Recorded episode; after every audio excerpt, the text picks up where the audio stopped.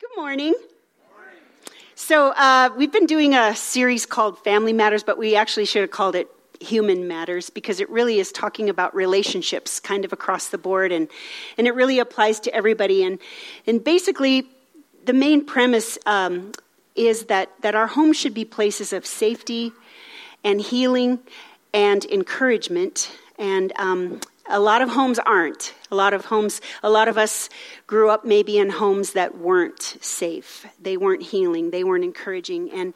And today's message is really a message of healing that Jesus gives an example of in, actually it's in three of the Gospels, and it's the story of a woman who really struggled for a really, really, really long time. She really struggled for healing. She cried out. She did everything. And we're going to kind of talk about her and how Jesus viewed her, and that along with how he views us in our areas of crying out, I guess, and reaching out in our areas of desperation.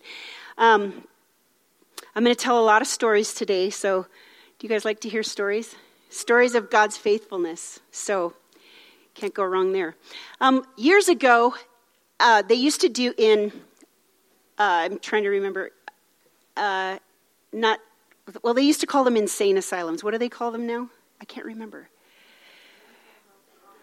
You know what I'm talking about, okay, right? Back in the old days, they used to call them insane asylums, and they would do this test where they would put the patient in a room, they would turn on the water full blast, put a stopper in the sink, leave a mop in there, put the patient in there, and close the door. And if the patient figured out that they had to turn the water off and started mopping, they knew that the patient was healthy enough and cognizant enough to go home. Whereas the patients who just left the water running and just kept mopping like crazy, but that's kind of a pun. The one who just kind of kept mopping, they knew that person wasn't thinking clearly enough to actually be released. And so today, the woman that we're talking about is the woman, you may have heard of it, it's in the Gospels, and it's the woman with the issue of blood. And I think at that time, people might have looked at her like she was crazy. She did a lot of things that were really crazy. Like she spent all of her money to get healed, and she did some really crazy things. But we're going to talk about her today, but also how it relates to us and how the Lord views us and sees us and longs to heal us. Okay? You guys good with that? The first thing is we're going to talk about physical healing, we're going to talk about emotional healing, and we're going to talk about our spiritual healing and relational healing. And we're going to cover all of it, but I really want you to when you read this story, read it with the view in mind that this relates to all kinds of healing, not just the physical, okay? So we're going to start, this is actually a story that's sandwiched between another story. Mark kind of did a lot of those sandwiches. Like he would start a story, and then he'd insert another story, and then he'd tell the ending of the story. And so in this one, there's a story of Jairus, whose 12-year-old daughter is really sick, and he asked Jesus to come and pray for her because she's so sick. The woman that we're going to talk about today, she was sick for 12 years. So the 12-year-old girl, and now this woman who has been sick for 12 years. And then at the end of this story, then it tells the rest of the story that Jesus comes and heals this young lady. There are so many stories in the Bible about Jesus going around healing people. And also in the book of Acts, it says that, you know, they would pray and they would see people healed. But we're going to focus today in the book of Mark, chapter 5, starting with verse 24. So that's Mark, chapter 5, verse 24. I'm reading this out of the English Standard Version. If you want to follow along, it'll be up on the screen. It says, "And a great crowd followed him and thronged about him." That is Jesus. "There was a woman who had," this is kind of gross, but it's in the Bible, "a discharge of blood." So she was hemorrhaging for 12 years. "She had suffered much under many physicians. She had spent all that she had and was no better, but rather she grew worse. She'd heard the reports about Jesus and came up behind him in the crowd and touched his garment. For she said, 'If I touch even his garments, I will be made well.' And immediately the flow That would also work. The flow of blood dried up, and she felt in her body that she was healed of her disease. So she immediately felt she was healed. She knew it.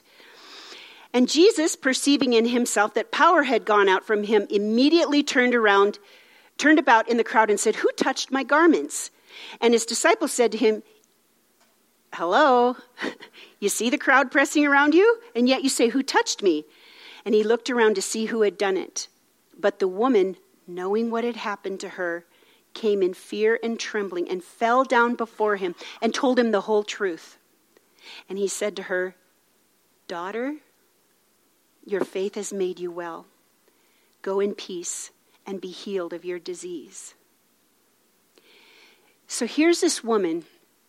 This is an actual historical account of a real human being who had this female problem that caused her to be considered unclean.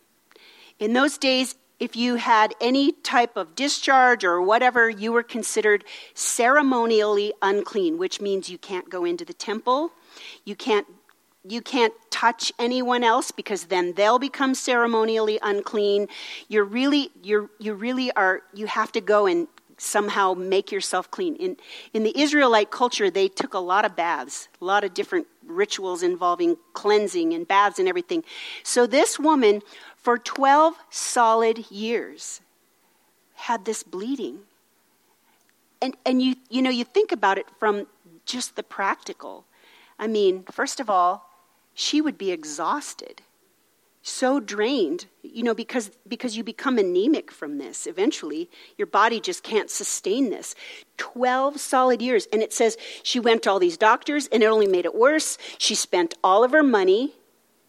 She tried everything. She was desperate. She was desperate for healing. And when she goes to Jesus, she has to, sneak. She's trying to kind of hide. But she somehow believes, if I only touch his clothing, I will be healed. I don't know where she came up with that idea, but we're going to talk about some possible ideas in a little bit. But she was unclean, which meant she was a reject, basically, in society. She was perpetually unclean. She suffered for a really long time, 12 solid years. She was isolated. She was lonely. A lot of times I hear people say that they're lonely, that they can't connect or they don't have any friends or whatever. I just want to say, we've been talking about spiritual warfare. I do believe that there are spirits that will isolate you. They will lie to you. They will divide you and separate you from other people. They will tell you that you're rejected. They'll tell you that you're abandoned. They'll tell you that no one likes you. These are lying spirits, and I just want to make you aware of that, because they will try to carve you out. Because the weakest of the flock, the wolves would try to get them separated. The ones who were sick or older, like Chase, or they are the ones that the wolves would go after. And it's the same principle, spiritually speaking. The old thing, but the ones that are carved out. If you're isolated and alone, I just encourage you, take base camp. Figure out what you're created to do. That's just our way of helping people discover how to use their gifts and talents for the Lord and to bless other people. Or get involved in a community group. All of these things will help you to get integrated into the body of Christ so that you don't get carved out and open to deception. Because that's really what happens. You're so much more open to deception if you're separated and isolated. And so here's this poor woman. She's all alone, all by herself. She's really super lonely. And the human solutions only made it worse. She was poor. It says that she spent everything she had to get healed. Every penny she had, she spent on healing. And then she touched Jesus. Now, why did she do that? Why would she do that? I mean, that's kind of a strange method of healing, right? Okay, I'm going to go touch his clothes and then I'm going to get healed. I mean, I don't know where she came up with this, except for the fact that some say that they believe. Ira, can you welcome my special guest, Ira Popper?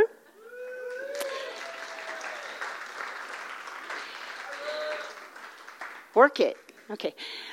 This is Ira, and Ira is wearing, this is called a prayer shawl, right? What's the name of it? Tallit. A tallit. This prayer shawl is something that they wore when they were going to the temple, going to pray. Well, Jesus was a rabbi. He was legit. And so Jesus was probably wearing one of these. Well, these, there are 600 and... There's a lot of knots in here, Ira. Should I work that out? That would be super fun. Okay. There are 613, which represent the 613 laws that were given in the book of Leviticus. And what these things are called are wings. And you know, it says in Psalm 91 that there is healing in his wings.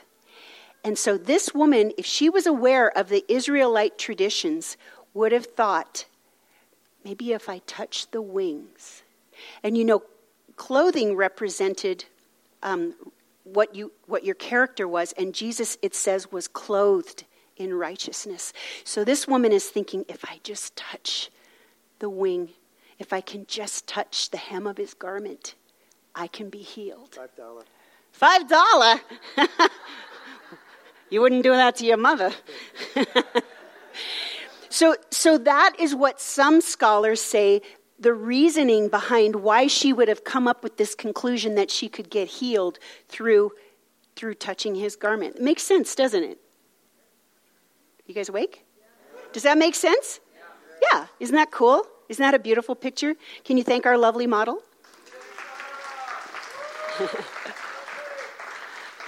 He's supposed to have a mic, so he could have done that little section of the teaching. Sorry about that. So this woman is desperate enough to come and do kind of this unconventional thing to just touch his garment, and suddenly he feels power leave him. And Jesus is God, so he knew who touched him. He knew what happened. He wasn't asking because he wanted to rebuke her, he wanted to yell at her for like stealing this miracle from him. He wanted to touch her because he wanted her to know that he recognized her. He recognized her pain. He recognized her desperation. And that's the same way Jesus feels about you in your point of pain and your desperation. He turned, and this is so beautiful. It says that he turned and he said, "Daughter." Do you know this is the only account of Jesus calling anyone daughter? And this is a virtual stranger. I mean, obviously he's God, he knows everyone, but this is a woman who needed that acceptance. She needed that love. She needed to know that she belonged and that she was part of something, that she was part of this family. Right? And Jesus calls her daughter. And he feels the same way about you in your situation. He wants you to know that you're not an orphan. You're not by yourself. That he hears what you're crying out for. He knows your pain. He knows your point of absolutely feeling so hopeless and broken. In whatever way that is, in whatever area. And instead of coming to him in fear and trembling, he wants you to know that you can come boldly to him, because his desire is to give you peace, because it says, "Daughter, your faith has made you well. Go in peace and be healed of your disease." And I believe that's the word of the Lord today. He wants to say to each and every one of us, go in peace and be healed. Be healed physically, be healed emotionally, be healed spiritually, be healed relationally.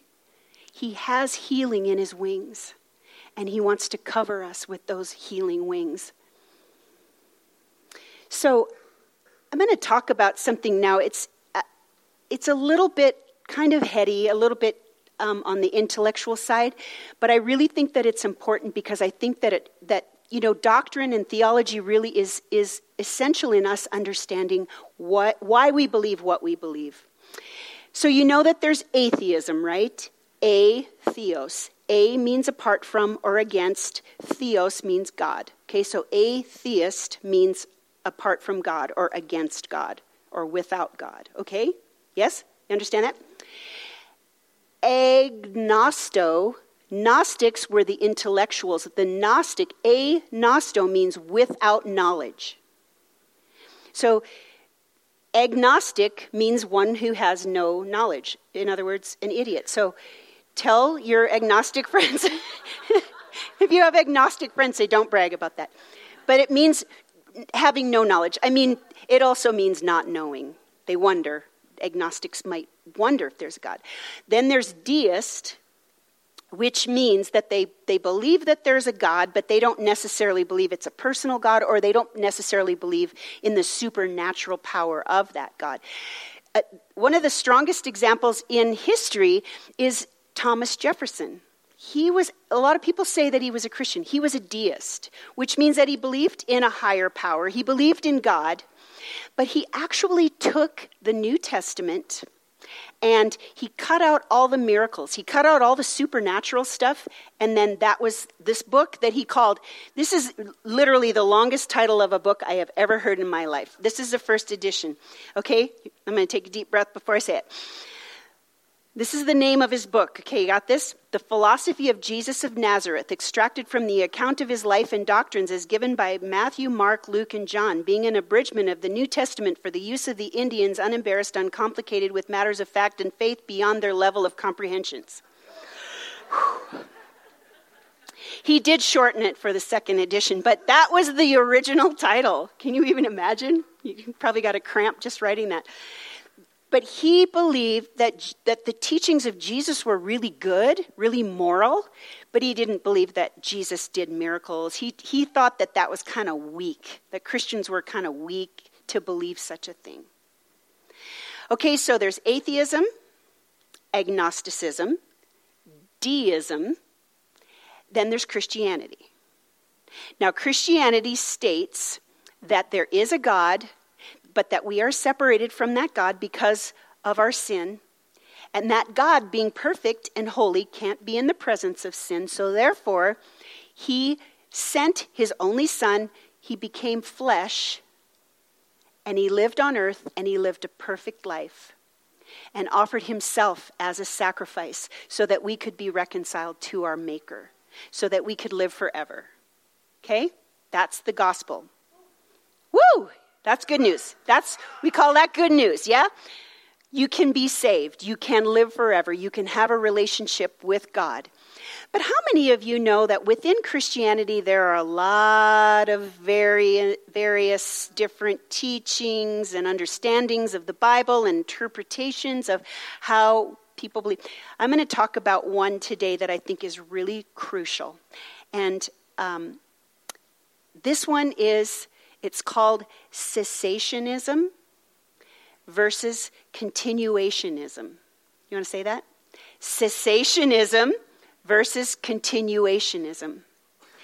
What cessationism states is that, yes, Jesus did walk on the face of the earth. Jesus did go to the cross. He died for our sins. He did all these miracles when he was on the face of the earth, and the first church did all these miracles, but then they stopped. Then the spiritual gifts stopped. Then the miracles stopped. Healing stopped. Gift of knowledge, tongues, prophecy. Where it talks in 1 Corinthians 12 through 14, that really talks about the spiritual gifts. And God spent all this time talking about these spiritual gifts that passed away. That doesn't make sense. In my estimation, I am an unabashed continuationist. I believe that the Bible says Jesus Christ is the same yesterday, today, and forever. And I believe that Jesus Christ, when he left this earth, he told us we were going to do the same things he did, and we were going to do even greater things. Not that we were going to be greater than him, but we were going to do the things he did. Do you know how many accounts there are of healing in the New Testament, of Jesus healing people? And so why would he ask us to pray for healing if he didn't intend to do it? Right? I believe that cessationism is a dangerous doctrine because I believe that it causes people to doubt the veracity of the Bible, because when are you going to start picking and choosing? Well, when did the spiritual gifts pass away? When did the miracles stop? And why? Does it say anything? Is there any way to support that? Are you guys still with me? You with me? See what it does is it causes us to doubt the truth of the Bible, and it causes us to doubt the power of God. And it causes us to doubt the validity and the relationship Jesus wants to have with his kids, with his people. And so I believe it's dangerous because I believe that it I'm trying to think of the right word, it thwarts the power of God, I believe. I believe that it keeps God in a box where it says, you know, God could probably do those things, but he doesn't. Whereas continuationism believes Jesus Christ is the same yesterday, today, and forever, and Jesus is still in the business of healing physically, emotionally, spiritually, relationally. Jesus is still in the business of doing miracles, and he wants us to participate with him in those miracles, okay? So that's your lesson today. I want to just say, I believe with all of my heart, Jesus still heals today. And I can tell you why I believe that. First of all, because I have been healed physically. I may have shared this story with you, but I'm old and I forget, and so you just have to hear it again. It's still amazing to me. Okay, so years and years ago, right after I became a Christian, I was a cessationist. I believed that these things had passed away. I didn't believe that Jesus still did these things today. It wasn't that I was opposed to it. I just had never seen it. I went to a church service and the pastor got what's called a word of knowledge. And a word of knowledge means that you understand or you know something that there is no possible way you ever would have known that had the Holy Spirit not spoken it to you. So it's not like you walk in and you kind of perceive something because you're basing it on what someone said. It's a spiritual, it's a supernatural gift. It's called word of knowledge. And I've seen this happen many, many, many times. And sometimes it may have happened to some of you where you're like, whoa, yeah, I don't know how I knew that. I just knew it. Someone will be like, oh, how did you ever know that? You're like, I don't know. Just Jesus? Okay, so there's word of knowledge. Well, this pastor was speaking out of Isaiah 40, and all of a sudden, he said, there's someone sitting right over here, which is where I was sitting, and he said, I believe that the Lord wants to heal you somewhere between your knee and your hip. I don't know what's going on. I don't know the nature of your injury, but you have an injury somewhere. Well, I had been suffering so much with a hamstring injury. I got it from playing volleyball in college. I'd torn it, and then I tried to dry dock start off the beach on a water ski, which was not a good idea, and I shredded it. And I was in so much pain, I could not sit for longer than 10 minutes without having to get up. I mean, I was in constant pain. I couldn't run. I could barely walk. And I was young at the time, and I suffered with this. So when this pastor is saying someone here has an injury in your right leg between your hip and your knee, my heart started to pound. I was like, oh, that's awesome. And all of a sudden he said, we're going to lay hands on you and pray over you. And so I was so excited until I realized that the woman behind me had raised her hand. And so everybody was laying hands on her and praying over her. I was so disappointed. I felt so overlooked. I was really sad until the pastor went back to his speaking, and then he said, wait, I think the Lord is saying there's someone else. And I was like, I was not going to wait. I raised my hand so dang fast. And then at that point, he said, yeah, this is what the Lord was speaking to me about. And so they laid their hands on me and they prayed over me. Okay, now, again, I'm this girl who's raised in a church where we did not believe in that stuff. And so as soon as that service was over, I got out in that parking lot and I sprinted. across that parking lot. For the first time in years, I was able to run with no pain, and I never had pain after that. It was never an issue. Woo! Yes. So I want to ask again, why would the Lord tell us to pray for healing if he didn't want us to get healed? There's another story. It's a really sad story, but it has a happy ending. But Chris, that was up here, I asked for permission. Chris and Amy, they've been with us since the very beginning. And their son, when he was about 3 years old, is that right? 3 years old, Amy, is that right? 2 years old. He was 2 years old. He was at our house, and a hose had broken off that had this bottle with hydrochloric acid in it.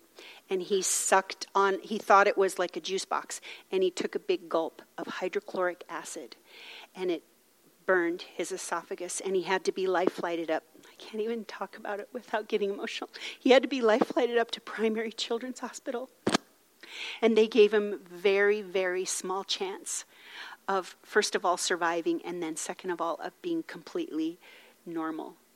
They basically said, this is never going to happen. Hydrochloric acid, imagine, in a 2-year-old's esophagus and in his stomach.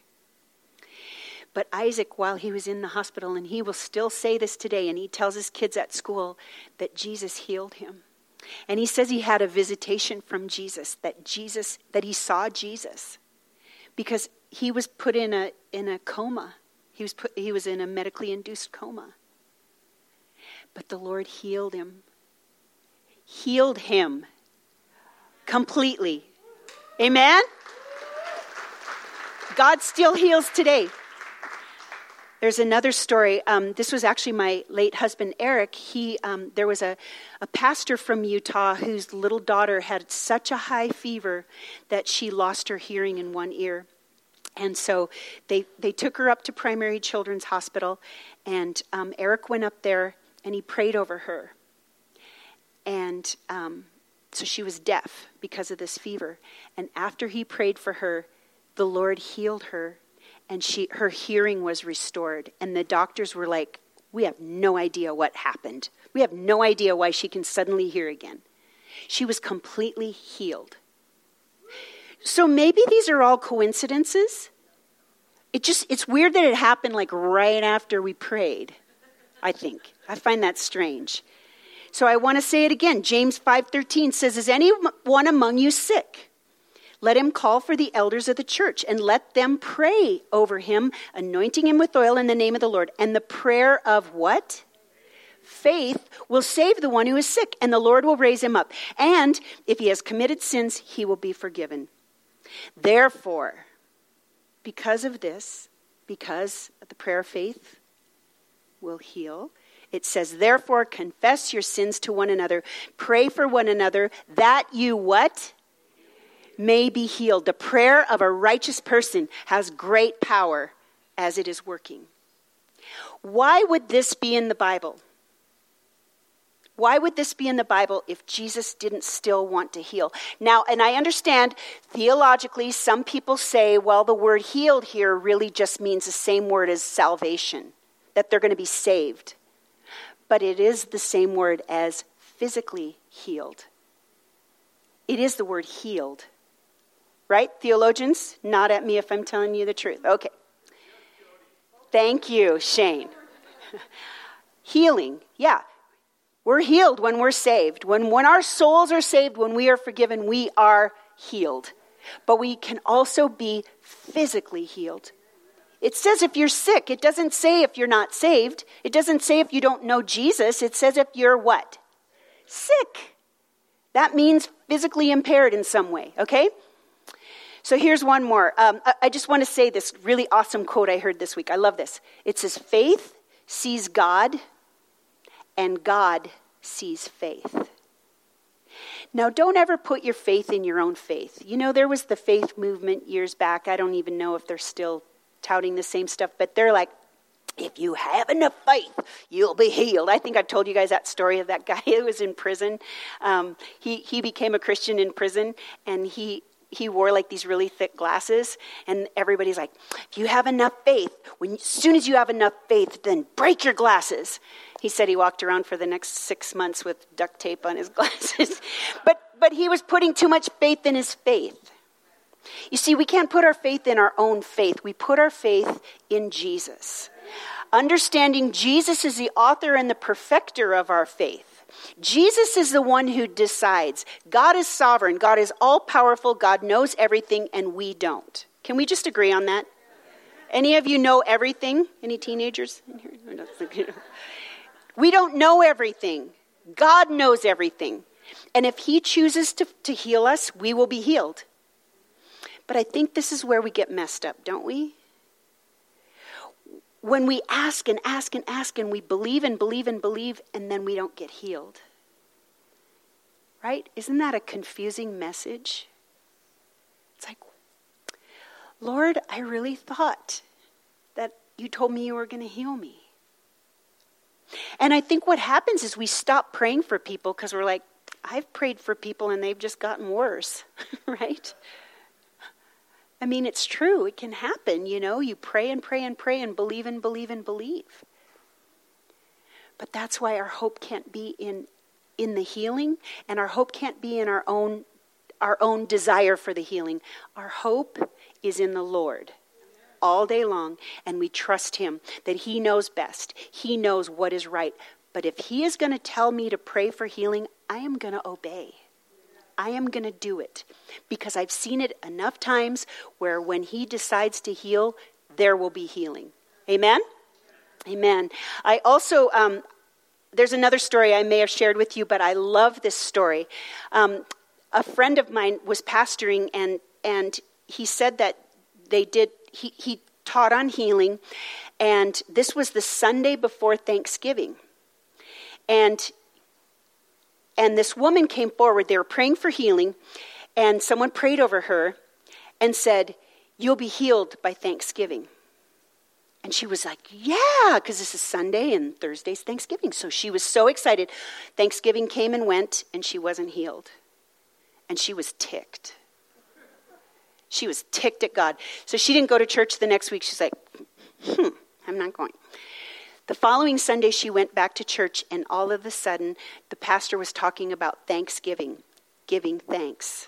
And she remembered the word, you will be healed by thanksgiving.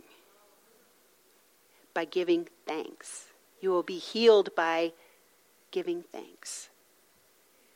You know, I just prayed with someone between services, and this woman was just saying, I don't know why God won't heal me, and I don't know what he wants me to do, and I keep asking him, what do you want me to do? Why won't you heal me? And I said, you need to stop. I said, what you need to start doing is saying, God, I don't understand. Your thoughts are not my thoughts, but I trust you. I thank you.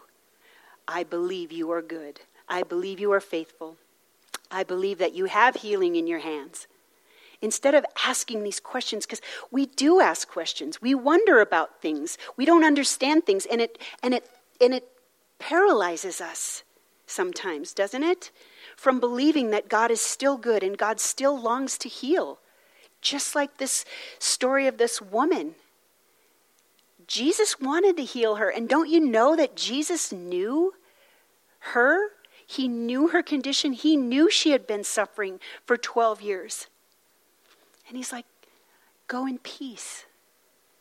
She told him the whole story, and he's like, go in peace. It's like Laura was saying, you know, she probably did a lot of things wrong in the midst of that. But yet, God says, go in peace and be healed. Enjoy your healing.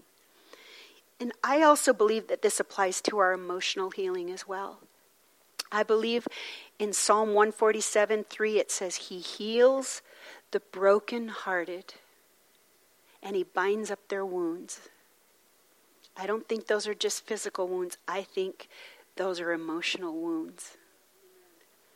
And it says, by his wounds we are healed. There's so much in the Bible that talks about healing. And there are so many people in here and out there that are brokenhearted. You're disappointed with God. You don't understand God. You don't understand his timing. You don't understand why he hasn't seemed to have heard your prayer. You don't understand why he didn't heal that relationship or heal your brokenness or heal your memories or heal things that have been done to you. And you don't get why. And, you know, we've talked about this the last couple of weeks. Some people get so deep in their depression and their anxiety and their despair that they think the only solution is to take their own life. And you know, the governor sent a letter to all the spiritual leaders and said, please be talking about this. September is Suicide Awareness Month. And you know, there's always the big debate. Can a Christian who commits suicide go to heaven? People are always asking, this has been debated for a long time. And all I can say is this. All I can say is what I know for sure is that God is good. I know that God is merciful. I know God is compassionate. And he's forgiving. And murder is not the unpardonable sin. Suicide is murder. Don't make any mistakes about that. The taking of a life is murder. Taking of your own life is murder. But I would hate to stand before Jesus face to face and have that be the thing that I murdered myself, that I took my own life, that I got so hopeless and so deep in despair that I could find no other solution. And I urge you, I implore you, if you are struggling with thoughts like that, if you are having thoughts of taking your own life, please don't. You will not relieve people. I know that's the lie, is, oh, if I wasn't here, things would be so much easier for everyone. That is a lie from the pit of hell, from the enemy who wants to kill you. He wants, and he's thinking, I'll let them do it themselves. I'll just lie to them to the point where they're going to end their own life. It is never the solution, ever, ever, ever. And there is hope in Jesus, and Jesus wants you to go in peace. He wants you to be healed. Please, if you are suffering with suicide, please talk to someone about it. Please tell someone, a close friend, your spouse, one of your siblings, a trusted counselor, one of us. Please do not go down that path. I mean, I look around and I see many of you have been impacted by the death of a loved one, the suicide of a loved one. And I know you agree, it's not the solution. Never the solution. I just feel like we should pray right now. I really want to pray for you. Father God, you know the hearts of all these people, Lord. You know every single person in here, and you know their pain. You know the depression, Lord. You know the level of anxiety and hopelessness. And Lord, in the name of Jesus, I pray you would heal the brokenhearted and you would bind up their wounds, Lord, that you would visit us this morning with your mercy and hope. Father, in the name of Jesus, I pray that you would send a spiritual awakening. Send your healing power. Lord, there is healing in your wings, and I just cry out for that right now. In the name of Jesus. Amen. Amen. Mark 5, the woman, knowing what had happened to her, came in fear and trembling and fell before him and told him the whole truth. And Jesus turned to her and said, Daughter, your faith has made you well. Go in peace. Been healed. Go celebrate.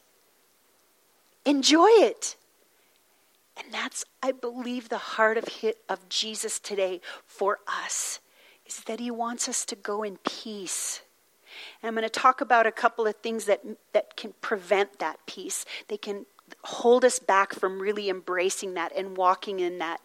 And one of the things are words. You know, the Bible says that our tongue has a power of life and death. It can bring wounds, death, or it can bring healing, life. It says in Proverbs 12:18, the words of the reckless pierce like swords, but the tongue of the wise brings healing. The tongue of the reckless, the words of the reckless pierce like swords. There are many of you, many of us in here, and we have been wounded, deeply wounded by things people have said, either flippantly or intentionally, curses people have put on us, lies people have spoken against us or to us. I'm being mentored by a woman, and one of the books that she asked me to read was called Redeeming How We Talk. And in this book, it talks about this young man who is a gifted artist. And he, every time he would start to succeed in his ventures in art, he would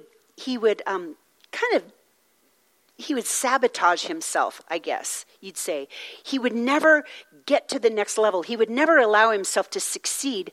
And then he finally went and talked to this pastor, and the pastor said, talk to him about things that were spoken over him as a child. And it turns out that this young man's dad said, what the heck are you thinking? Come on, you got to get your head out of the clouds. You're never going to make it as an artist. There's no way you can see. You can't make a living with that. And that resonated in that young man's brain, even though he was an incredibly gifted artist. But once he exposed that and identified that, the power of that was broken in his life. And sometimes we are held so far back from our potential because of lies and curses and reckless words that have been spoken over us. And I believe today the Holy Spirit is here saying, I want to heal you. I want to bring you healing.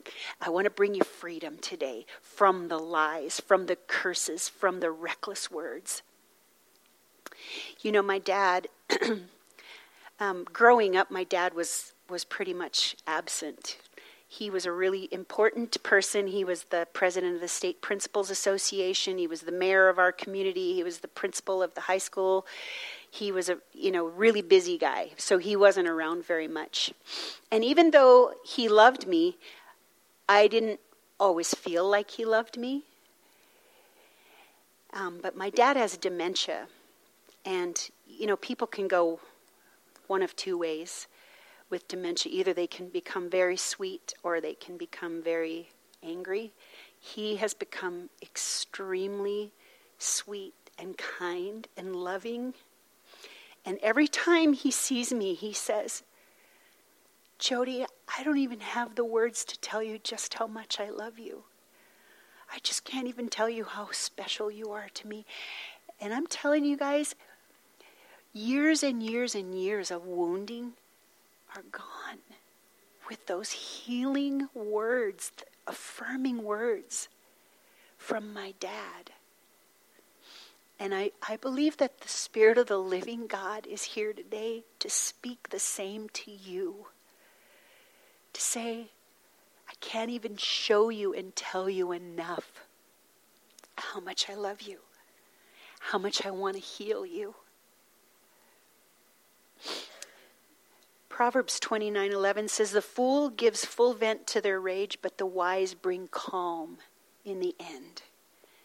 Some of you have grown up in homes where there was anger, there was rage, there were words that were just spewed out at you, and they have damaged your soul. And Jesus is saying today, I have healing in my wings. I have healing for you.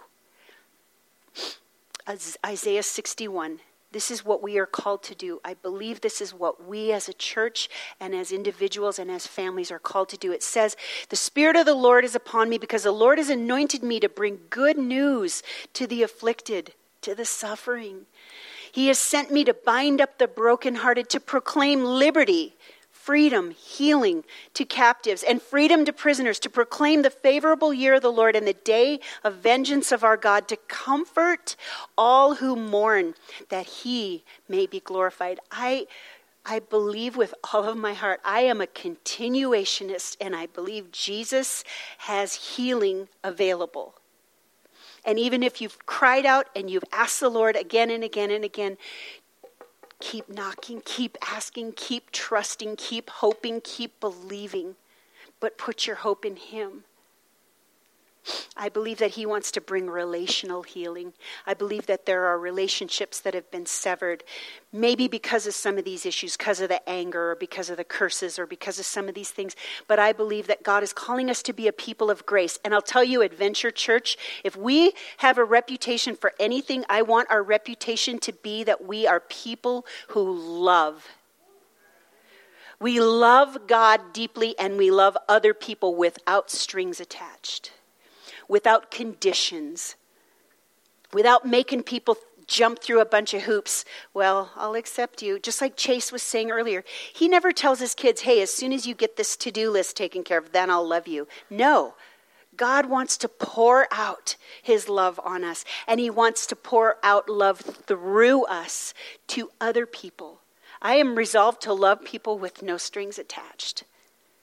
And I can confess to you that I have not been a person who has done that easily. And I am repenting before you, and I've repented before God and said, God, I don't want to have any account. I want to have a short memory with people that have wronged me, people that have hurt and rejected and abandoned and damaged me in any way. I don't want to have anything against anyone. And that's what I want our reputation as a church to be, is that we love people deeply, from the heart, like it says in the Bible. Proverbs 12:16 says, fools show their annoyance at once, but the prudent overlook an insult. We are going to be insulted. We are going to be offended. And we live in a generation where it's become people's religion to look for ways they can be offended, right? Everybody wants to be offended. Everybody's got something they're offended about, right? Everything's got to be politically correct. And, oh, that offended me. It's like, get over it. Oops. Sorry. That was my Tourette's. Get over it. Seriously. Overlook an offense. Forgive in the same way you've been forgiven. Can you do that? Or are you going to be a petty person? It's between you and Jesus. And I'm not saying it's easy. And I'm not saying that this is just, oh, well, just, I know you were abused for 15 years. Just get over it. I'm not saying that. But be in the process. Be in the process. Proverbs 17:14 says, starting a quarrel is like breaching a dam, so drop the matter before a dispute breaks out. You know those people who have the gift of like poking you in the chest? Oh, you want to fight? Oh, you want to fight? You know, don't be that guy, okay? Tell the person next to you, don't be that guy. You're not doing it. I understand, okay. We are called to build others up. We are called to prefer others. We are called to put away our own agenda and love others deeply from the heart. That is what we are called to. And now I'm going to address wives. Okay? Okay? Proverbs 14:1, the wise woman builds her house. The wise woman builds her house, but with her own hands the foolish one tears hers down. There is a syndrome, and I'm not trying to be a sexist. I just think women tend a little bit more easily to give in to bitterness. I think maybe because we have better memories. And I think maybe we are a little more emotionally driven. And I'm not trying to stare. Don't be offended, okay? I'm just totally like, get over it. But I do think that wives tend to hold a record of wrongs against their husbands. I think it's really easy for us to get offended and get snippy, especially during certain times of the month. And I just want to say, don't do that. Don't. Forgive your husband. Stop trying to change him. Stop trying to correct all of his little things. Now, if he is a Christian, then the Bible is clear. It says if your brother sins, go to him and show him his fault.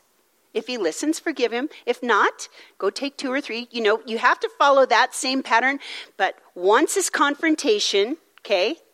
Twice is nagging, okay? let it go, can't hold it back anymore. Okay? Don't be offended, I sang Frozen. Okay. Let it go. Do not hold other people to a standard you don't want to be held to. Okay? It says in Proverbs 31:12, she brings him, her husband, good, not harm, all the days of her life. Okay, husbands, you're off the hook for today. Congratulations. Women, it's our thing more than men. Men, you've got your own things, okay? We'll leave you alone for today, but this is the human condition. If you are prone to bitterness, if you are given to bitterness, if you find yourself annoyed or avoiding people or whatever, work through whatever you have to work through to have a clean conscience before the Lord. Proverbs 15:13, a happy heart makes a face cheerful, but heartache crushes a spirit. Can we be people that have happy hearts? You know it's not a sin to be happy. Did you know that? Actually, the Bible says we're supposed to. We're supposed to be blessed. That's happy. Despite our circumstances. And in the ancient church, during like the sign of the peace, you guys, anybody been to a church where they do the peace of the Lord be with you? It's kind of a religious thing now, but back in the ancient church, they would stand up there and they would say, hath anyone aught against another? They would stand up in church and basically say, does anybody have any issues with anybody else? Because if you do, we're going to deal with it right now. How would you like that if I did that? Hath anyone aught against another? Anybody? Volunteers? Because they took the Bible seriously, where it says if you have something against someone else and you come to worship the Lord, it's like, don't even do that. Take care of business. Get rid of your bitterness. Forgive. Overlook an offense. Work through forgiveness. I'm not saying you weren't sinned against. You were sinned against, okay? Let's just get that out of the way. You were sinned against in a lot of ways. We've all been sinned against, but we are called to let it go, okay? So, I think Jesus wants to say to us today, go in peace. You can't go in peace if you have angst against another, if you have issues with someone else, if you're constantly thinking of how they wronged you, if you're rehearsing it in your mind. First of all, when you rehearse that thing in your mind, first of all, it's digging a deeper rut. And second of all, you're probably rewriting history. You're probably making it worse than maybe it was. And I'm really not trying to trivialize deep and serious abuse. And if you're in a physically abusive relationship, I'm not saying just stay there and suck it up. Get help. Do not keep allowing yourself to be physically abused, okay? Anybody. I'm talking about husbands. I know I've known women who have abused their husbands physically. I'm talking about wives. I'm talking about children. Get help. But go in peace and be healed. And we're going to sing one more worship song this morning, and then we're going to have a time of prayer. And I want you to really open yourself up as we're worshiping and really invite the Holy Spirit to highlight some things that he's been speaking to you about, despite anything I've said. You know, we do pray, every week we pray that you would have an encounter with the living, breathing God. And no matter what goes on up here or around you, the Lord wants to speak specifically to your heart about whatever issues of healing you have. I know that there are those of you who are hopeless. You feel like you've gone too far. You feel like there's no possible way God could forgive you for whatever. That's a lie. He's forgiving. No matter how far you've gone down the road, it's only one step back to reconciliation with Jesus. One step back. It's a turning and saying yes.